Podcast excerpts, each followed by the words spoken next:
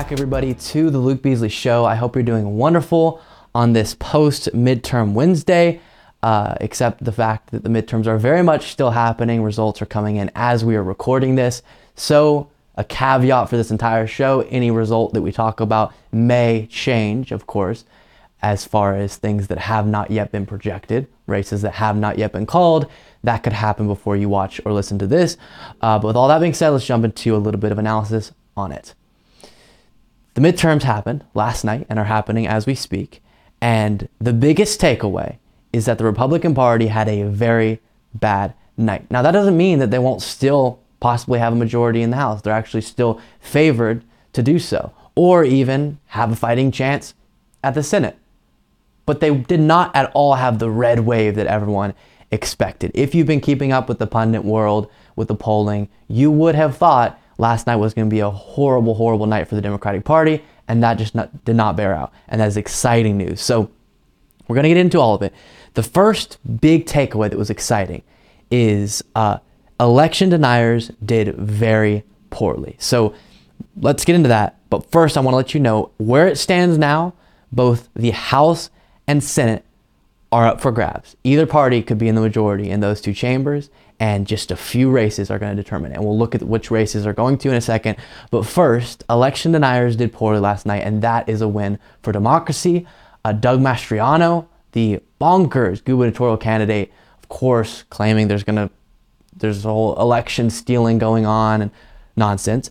Uh, Tudor Dixon, Kristina uh, Karamo, Tim Michels, and possibly, possibly Lauren Boebert could, could lose her race as well. The first I listed have lost, have been projected to lose. Lauren Boebert is yet to be called, but is not looking great for her, which is good news. So, what this means and what you're seeing in the pundit world, even among right wing networks, is a question, more so a conclusion, about the fact that Trump, Trumpism, the election denial that we're seeing based on his lies, is not a good look is not a good political stance for the Republican Party going forward because when you are in a situation where the president of the party that is uh, had taken over and then oftentimes the political winds go in the opposite direction, right?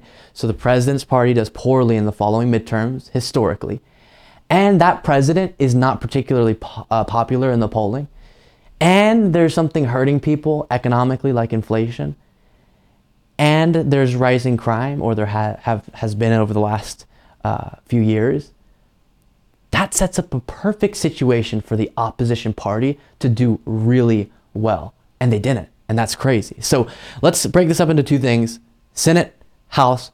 What does it look like? Senate is going to come down to three states, and it's close in all of them: uh, Arizona, Georgia, Nevada.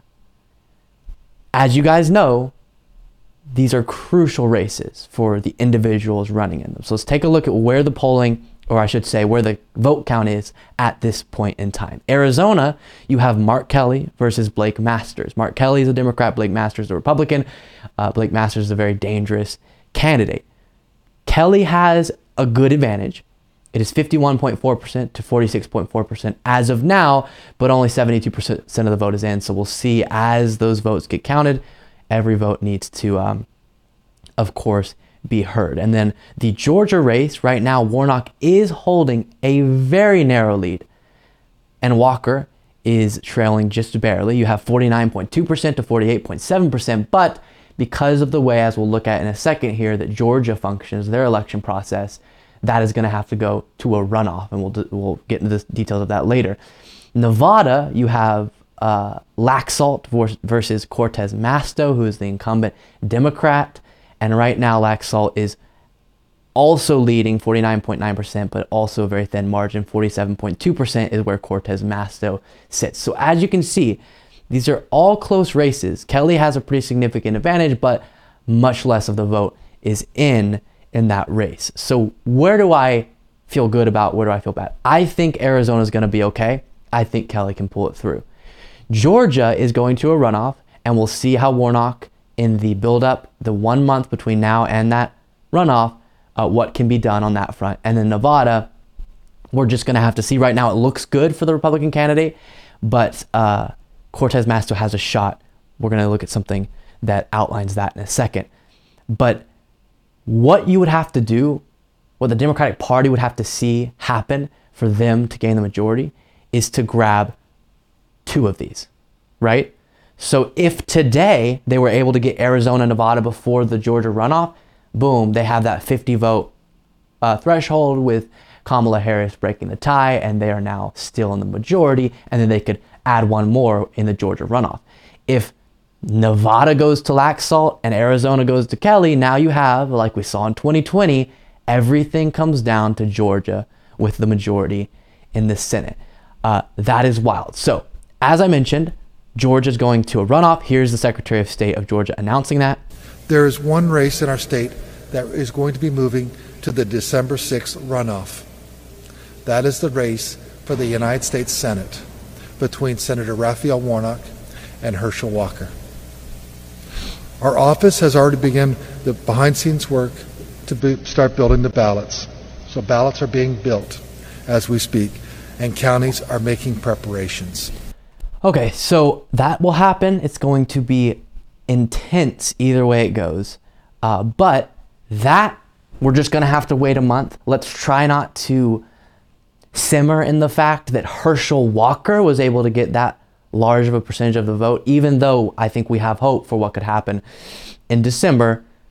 We could also completely fall into despair thinking about Herschel Walker causing a runoff to happen by getting that percentage of the vote. But as far as Nevada goes, one of the three states that will determine who has the majority in the Senate, and we're waiting on as we speak, here's a little bit of analysis from MSNBC that gives hope to Cortez Masto possibly being able to close that gap between her and Laxalt. What we don't know is how many mail ballots remain to be counted in Clark County, which all of you know is 70% of the vote, and it's where the Democrats always do well, and they especially do well in mail ballots. And so, if there are enough mail ballots there, and some people think this is coming from both sides. And if you look at the turnout, it's probably true that there may be as many as 100,000 mail ballots mm. to be counted. The Democrats generally have won the mail ballots in Clark by about two to one. So it's not over yet here in Nevada. But I know what the next question is, so let me help you guys out. When will we know? Uh, and and the answer to that you can question anchor yourself is, right through this segment, Mr. Ralston. okay, so um, ha ha ha ha this is interesting um, because the situation you have oftentimes whenever this many votes have been counted and one individual has a lead like that is a little bit of okay, Laxalt's probably going to win. But as he highlighted, the remaining vote, which is key when breaking down these races, is left in heavily Democratic areas and mail in voting, which, as the political reality is now, does skew Democratic.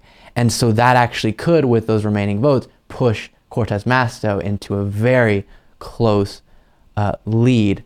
We'll see. And like I said, if that were to happen, if Mark Kelly was able to hold on to his lead in Arizona, you could have this week, instead of having to wait till December, an answer on who controls the Senate, which would definitely give me a little relief. And then as far as the House goes, it's just going to come down to a handful of races. There's still 50 when we're recording this outstanding races that haven't been called um, that will determine the balance of the House. You can see the breakdown from CNN here. How many have been called for Democrats? 187. How many have been called for Republicans? 204. You got to have 218 to control the House. And uh, of the competitive seats, Republicans need to have 11 of them won to gain control of the House. So we're just waiting on those races. You can go dive into the specifics of them if you're interested, but the point is we just have to wait on that to see where the House falls. It's more likely based on where the results sit now that Republicans will take over the House, but if some of these uh, races where the Republican is leading right now in the count swing the Democrats' direction, you could have a situation where they hold on, which would be completely bonkers and quite exciting. Last moment I want to show you here Fox and Friends just trying to kind of process and respond to this in real time. The fact that Republicans are just not getting that red wave they expected. And so progressive. Mm-hmm. Uh, people are just dug in. They're dug in really deep right now. And uh, John Fetterman, you're talking about? Absolutely. He is so extreme, wants to open up a third of the prisons. Doesn't frack? Yeah, exactly. And lied about it. How about Mandela Barnes? I mean, he wants to open 50% of the of the prisons. Right. He's and he's running against uh, Ron Johnson, but it's still it's still tight. But how do you explain this country now, Brian, to your point? I mean, we have open borders, record gas prices, inflation is the worst in 40 Right. years. okay, so many miss, uh, you know, statements there. Wow. The president's approval ratings are so bad, worst crime since the 1980s, and yet uh, I heard last night this is an indictment on the Republican Party. Is it? I mean, why? How are these these issues when our country is in such a bad state right now? How is this not a red wave? Well, And so pro- So just can't understand it. How on earth did it not go their way? I can't understand it. Well, part of it is their analysis that they've been feeding their followers of the state of America isn't actually accurate. Inflation is hurting people, that is real. But when you understand, besides inflation, all the other economic indicators are actually now shifting in a really good direction, especially because we're not that far from a very bad economic downturn. We had we saw record job growth, um, super super low unemployment back to record lows there. GDP is back in a growth direction. So maybe people are feeling the fact that they understand inflation's bad. They also understand where that may have come from, the economic downturn that caused uh, that the pandemic caused, and the fact that it's worldwide. So obviously, it can't just be the Democratic Party, and see that maybe we're headed back in the right direction, even though we're not where we need to be economically. And then they do, while crime is an issue, mischaracterize it deeply, and the border we don't have an open border. Okay. Um, here's last thing for this segment. I think I said last thing on the last one. This is actually the last thing. Kevin McCarthy preemptively saying that they're going to take back the House. But that's not actually true yet. It could well happen, but he pretended like it's absolutely sure. It is clear that we are going to take the House back.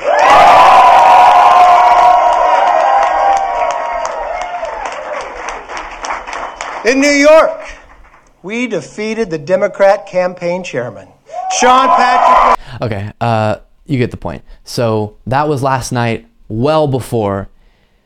Even now, as we're sitting here, we don't know if the House will necessarily be taken over by Republicans.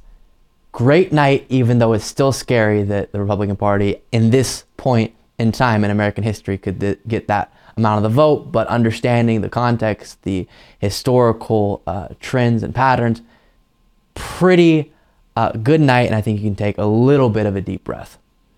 I want to take a look at a little bit of the initial response in regard to DeSantis Trump, the presidential race from the midterm results. So, instantly after the midterm results started coming in and revealing that while the Republican Party could still get in the majority in the House, maybe even if they did really, really well over the next 24 hours in the vote counts that are coming in, uh, take over the Senate, it's clear that the Trump ideology, the election denying, the uh, movement that was built around Trump and the candidates that came from that is no longer nationally viable. While some, like Kari Lake, haven't yet been called, and there were some election deniers who won, not at all uh, close to where they were expecting. And it was pretty clear that compared to more moderate Republican candidates, these election deniers did lose. And that's good news for democracy. But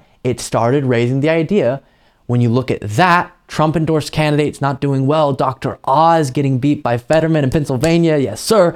Uh, and then you turn and see DeSantis get a huge victory in Florida.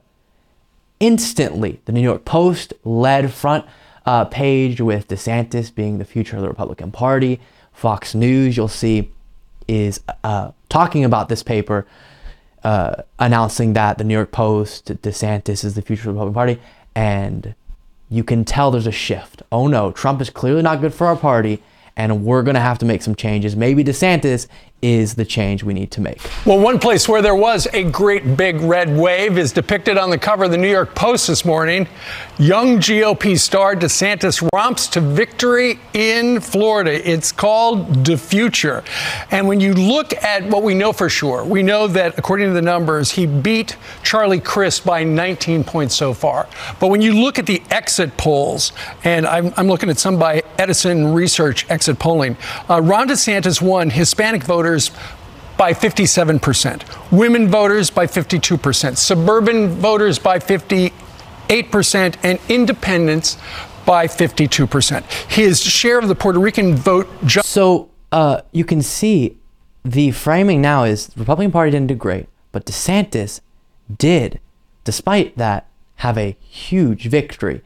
That might mean DeSantis needs to be the Republican Party's guy in their mind. Now, I don't think Trump's going to let that happen, which is beautiful because we might be in a situation now where apparently reporting shows that DeSantis, or not reporting, I was hearing someone speculate DeSantis is likely getting encouraged now after these results to um, go ahead and run in this cycle for president 2024 take over the party. But trump isn't thinking the health or the best outcome for the republican party he's just thinking himself. And so he'll likely still run. Maybe desantis runs and you get that clash that we were hoping for that we thought was possibly becoming less likely.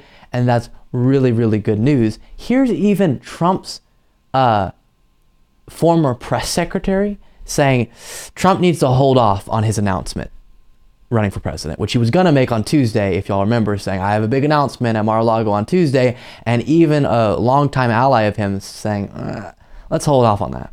And let me just say this every ounce of Republican energy, every last ounce needs to go into that Georgia race because it could potentially be what makes or breaks the Senate. Mm-hmm. Getting Herschel Walker over the finish line. I know there's a temptation to start talking about 2024. Mm-hmm. No, no, no, no, no. Mm-hmm. 2022 is not over. Great point. Every Republican energy needs to go to grinding the Biden agenda to a halt. And that could go straight through the state of Georgia on Great point. Does that include Trump?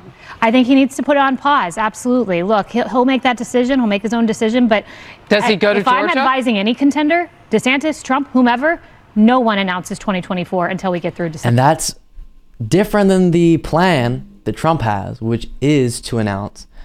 Um, and so you can see the shift, the shift is happening.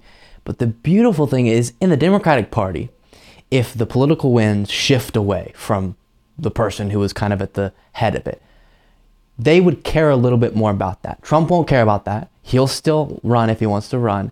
And this will cause serious turmoil. As we saw last night, the Trump brand being attached to the Republican Party, the election denying, the dangerous ideology that they hold is not nationally viable in the way that it would need to be to be dominant as a party. And so that means Trump is likely himself not going to be a viable candidate to win the general election in 2024, which is great news for America, horrible news for the Republican Party, and thus double great news for America. Donald Trump is trying to figure out a way to respond to the midterm news in a way that doesn't make him look completely sad because many people are leading with the headline Trump's a huge loser tonight because people he endorsed and the ideology he perpetuates and leads is not doing well in the midterms. Clearly. Well, here's what he put out on Truth Social, finally recognizing that there were some losses because most of the night he was trying to pretend like it was a great night. While in certain ways, yesterday's election was somewhat disappointing, from my personal standpoint, it was a very big victory. 219 wins and 16 losses in the general. Who knows where he's getting those numbers from? Who has ever done better than that?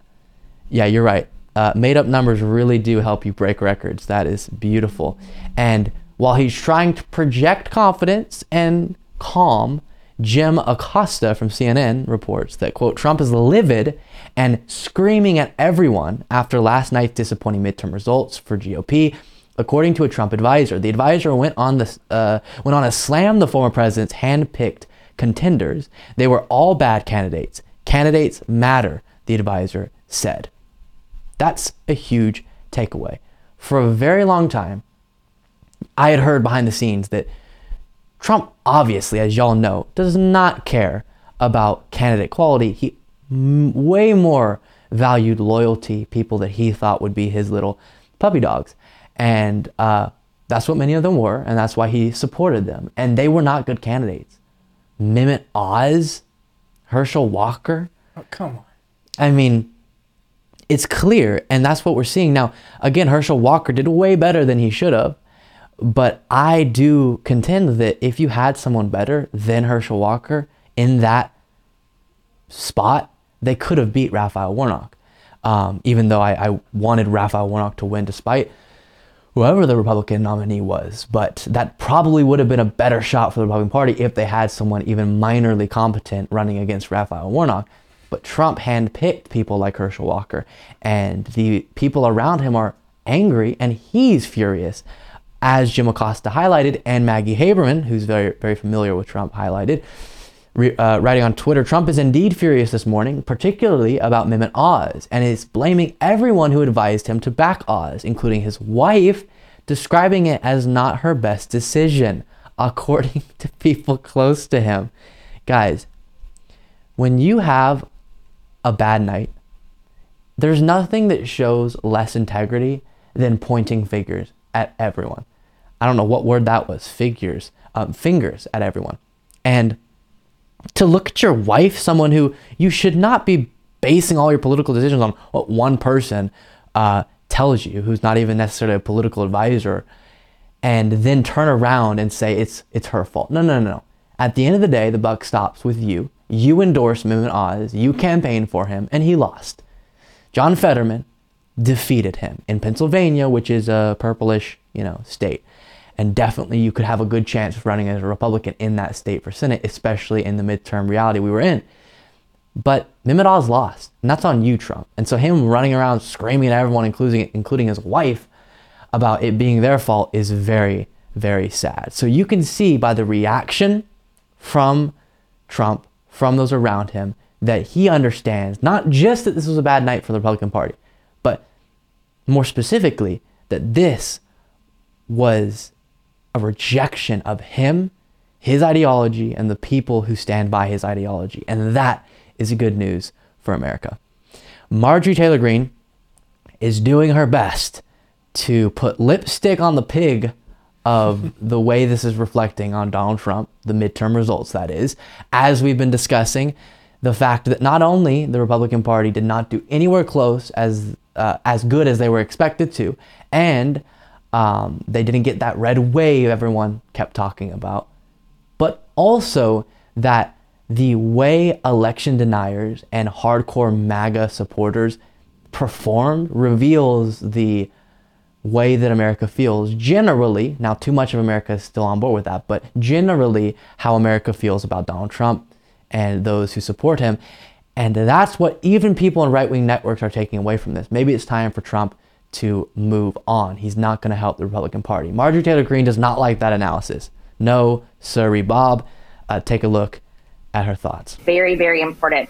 Now, they're trying to blame President Trump today. And I want to tell you how short sighted and ridiculous that is. It is it is pathetic. The people that are running out saying it's Trump's fault. No, that is a lazy, pathetic, wimpy, easy mindset. They just want one thing and then they want to carry on without doing the hard work, the real changes in the Republican Party and the way we fight the fight. Here's why it's not Trump's fault. Trump has been being politically persecuted for the past few years now, ever since January 6th. He went out and did 30 Save America rallies all over the country. He endorsed something like 285 candidates. He held over 50 fundraisers, um, helped raise over $350 million for all these public taxations. President Trump isn't the, isn't the problem.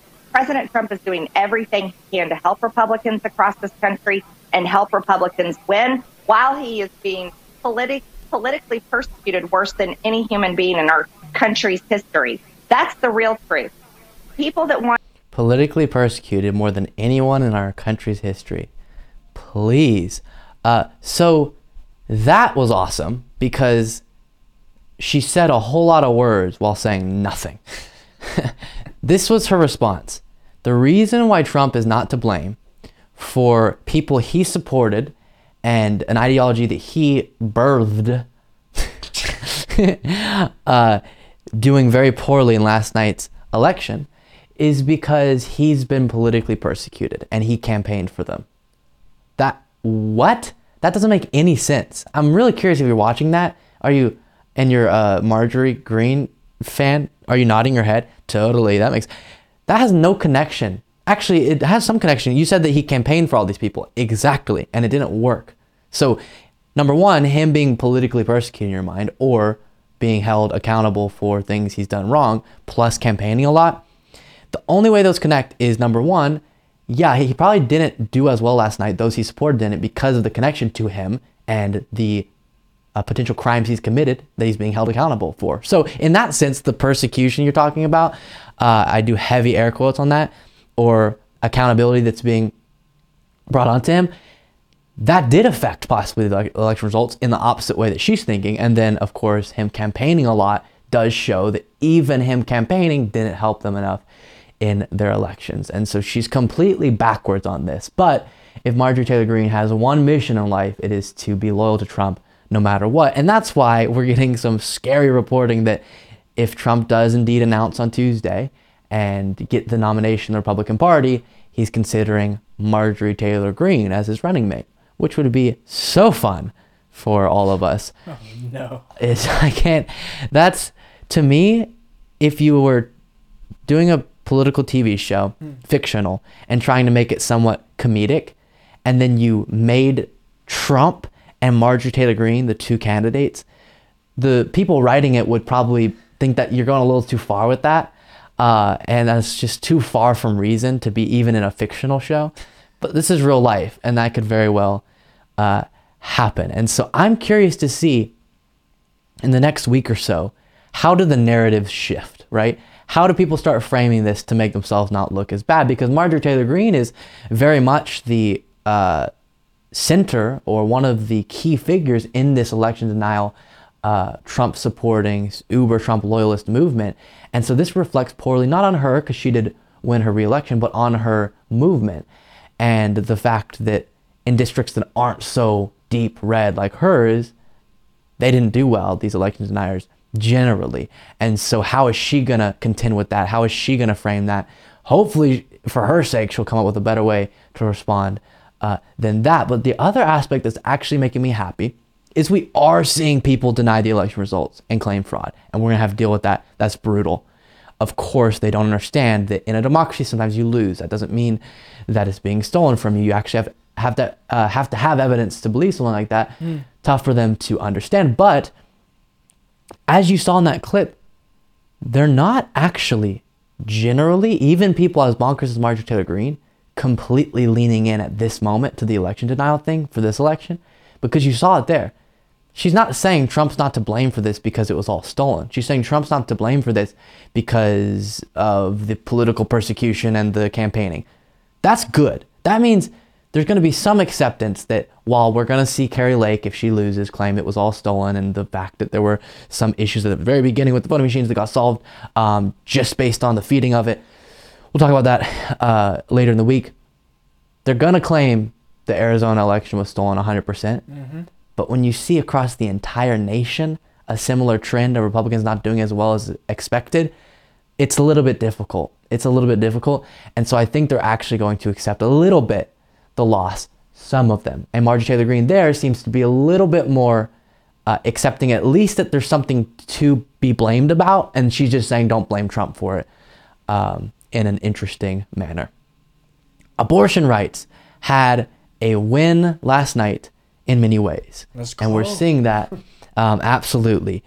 That when abortion rights are on the ballot, people turn out and people uh, vote in the correct way. Of course, Kansas over the summer was the first big example since Roe v. Wade that we saw of a direct ballot initiative that went the way of uh, a woman's right to choose. Take a look at this from the Associated Press. Abortion rights supporters won in the four states where access was on the ballot Tuesday. All four states, as voters, as voters enshrined it into the state constitution in battleground Michigan, as well as blue California and Vermont, and dealt a defeat to an anti-abortion measure in deep red Kentucky. In all, it was a dramatic illustration of how the U.S. Supreme Court's decision in June to eliminate the nationwide right to abortion has galvanized voters who support women's right to choose. The court's June decision has led to near total bans in a dozen Republican governed states. The Kentucky result repudiated the state's Republican led legislature, which has imposed a near total ban on abortion and put the proposed state constitutional amendment on the ballot. The outcome echoed what happened in another red state, Kansas, where voters in August rejected changing the state's constitution to let lawmakers tighten restrictions or ban abortion. So we got a rejection in a red state, uh, similar to Kansas, of an anti abortion amendment. And then we got enshrinement into the Constitution of other blue states, which is so good because, as we understand, we cannot take these rights uh, for granted. And so the fact that last night voters got an opportunity not just to vote for candidates that stood for what they believe in in regard to abortion rights, but directly say yay or nay on the right itself, enshrining it in the Constitution or rejecting an anti abortion uh, amendment direct ballot initiative is really good and it says in a very loud way how people feel because when you can vote on an issue you can't blur the lines on that. Mm. if it's a candidate you can say ah the democrats didn't necessarily do well because of abortion because all these other things could also happen. But if it's just on the ballot abortion rights specifically you can't deny what that's about. And it shows where the american people stand in those states at least even in a red state of kentucky. Kentucky that is red. Mm-hmm. And we saw in Kansas as well.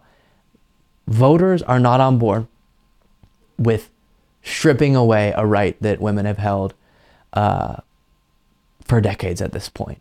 And that just shows you how out of step both our current Supreme Court is from the American people's perspective and the current Republican Party is. And so I hope over the next series of elections that keeps getting drilled in and I hope the Democratic Party works to enshrine in the, um, or, or to be able to pass a bill that protects abortion rights on the federal level, because that is what we need and that is what should be fought for. As you guys know, I'm kind of breaking up over multiple segments the different interviews I did with Trump supporters at um, the rally in Latrobe, Pennsylvania, that for perspective occurred right before the midterms. Of course, we're sitting here recording this uh, who knows when this clip will get uploaded, but we're recording this right on the Wednesday after the midterms. And so it's an interesting perspective now to have of the conversations that were done. But I have three more that I want to take a look at with you. The first is someone just outright telling me, after a little bit of conversation, that, yeah, you couldn't pose anything to me that would change my opinion. Nothing would change my opinion about what I believe, no matter what you show me. Well, that's not how what? That's horrible. Let's take a look at this. And we're seeing um, kind of a phenomenon going into this midterms is very different than others, where a number of GOP candidates have indicated kind of you probably seen they get asked like are you gonna concede if you lose and it's like no if we lose it's probably because the democrats stole it. Um, is that a mindset that you guys share you want to answer anything but you, Oh, I definitely think it was stolen. I always think that. They could tell me it's a lie, and I'll never believe that it was legit. Interesting. That is something that a lot of times I'll, ha- I'll say in conversations like, what would I have to show you or pose to you that would change your mind on that particular issue? I don't think there is anything to show. I remember looking back when they was showing all these people at the election places where the uh, votes were and everybody's running around covering up windows and stuff. Nobody wanted them to see in what. Yeah, so we've uh, discussed how those claims are very much either incorrect. She's either been lied to, or in the case of windows being covered, there was different instances where protesters were um, harassing workers because they were looking in the windows and um, knowing who the people were and making a whole ruckus. And so at some point, you need some privacy, you need safety. That does not mean that there weren't Republicans and Democrats in the room as we have with our election process, um, which is a very good one. But uh, I'm sure she's not aware of that. Next moment, I want to take a look at with you. That is our right as an American that our votes count, and it did not count in the 2020 election. Can, can I uh, press y'all or ask y'all about that specifically? So, with all the evidence that I am, you know, hearing a lot from people here that they believe that and feel like they've seen that evidence. why, for someone who's trying to strictly go to things that they know can be verified, has that not been shown up in any of the court cases that have been done, plus any of the audits that have been done among the many? Corruption. There's corruption. And, I mean, the audits, they, they weren't audits that, you know, counted the votes. Um, I mean, they, they weren't an audit. Um, I mean, it was an audit in a sense, but it wasn't an audit to actually, you know, count the votes and the errors. I mean, it was an audit, but it wasn't an audit that audited the audit. I, it, it, okay, I hear what you're. It is an audit. They weren't, ca- but they weren't counting with. Wait, wait, It but, wa- but, but it's not an audit. But it what? You're you're you're, you're confused. that, that went on during, you know, the election. I mean, with all the love in the world, the reason why I have a hard time believing some of these claims is because, like, the corrupt point would maybe make more sense if a lot of the judges that these cases were put in front of uh, were appointed by Trump. And so I guess is it even them too? Yeah, yes, you're saying. There. Yes. Um, well, a lot of people that were appointed by Trump um, really, I mean, backstabbed him. I mean, he has been Bill Barr, um, Pence. I mean, it. Th- there's a. I mean, I do. We know you hear the drain the swamp. The swamp, I Runs think, so runs deep. so It- deep, deeper than any of us ever could have possibly imagined. So that's what's interesting. You saw with the first one, setting the stage of it doesn't matter what you show me or what you pose to me. I'm just going to believe this because I, I want to believe it. And then you go to these two other ladies that have a different framing. Well, they do want to engage. It's not that you can't show me anything, but if you do show me something, I'll have an answer that there's just no way for me to get around. Because if you say the deep state goes so deep that anything you show me could just be manipulated by them, and any evidence we could find could be manipulated, and any uh, real forms of evidence that would prove what I'm saying can't be found because it's all suppressed by the all powerful deep state. How do I, what do, what do I do with that? I can't engage with that um, in any meaningful way. And then finally, a gentleman with just a truly incomprehensible conspiracy theory about the Pope controlling everything and Catholics. Very strange. What do you want to hear from Donald Trump tonight? Make America great again. And what has made it not great? What has made it not great is what's going on right now. Open borders, high inflation, uh, everything that's going on right now is just uh, diametrically opposed. The economy, the taxes, 86,000 If you missed it, he did say diametrically opposed. IRS agents. I mean, we have all night. I mean, the moon will set tomorrow by the time. So, get- like you said, there's so many issues. Let's zero in on one. Uh, inflation. Are you saying you blame Joe Biden for inflation? Well, when you the sit there Democrats? and, and, and, you, and you stop fossil fuels and the country's running out of diesel in 17 days and no trucks, no boats, no planes, nothing's going to be moving, yeah, you might want to open up fossil fuels. I think this is coming. I think it's coming from the Vatican. The Vatican's meeting today with I world love leaders. that. He goes, let's watch that again. He goes, I think this is coming. um, That, that little uh, pause. I- should I be saying this? Wait for it. You know what? I'm going for it. days no trucks, no boats, I no think this planes, is going nothing's going to from- be moving. Yeah, you might want to open up fossil fuels. I think this is coming. I think it's coming from the Vatican. The Vatican's meeting today with world leaders in at Mount Sinai. Joe Biden's getting his marching orders from the Jesuit oath. If you open up the Jesuit, and this might be look crazy to these people, I don't really care. it is. Google the Jesuit oath. My, that when when Joe Biden was elected president, he opened up on a with a Jesuit priest on a Jesuit Bible. We've had two Roman Catholic presidents in this country, and Joe Biden has taken orders. Just read the Jesuit oath. That explains so much of everything.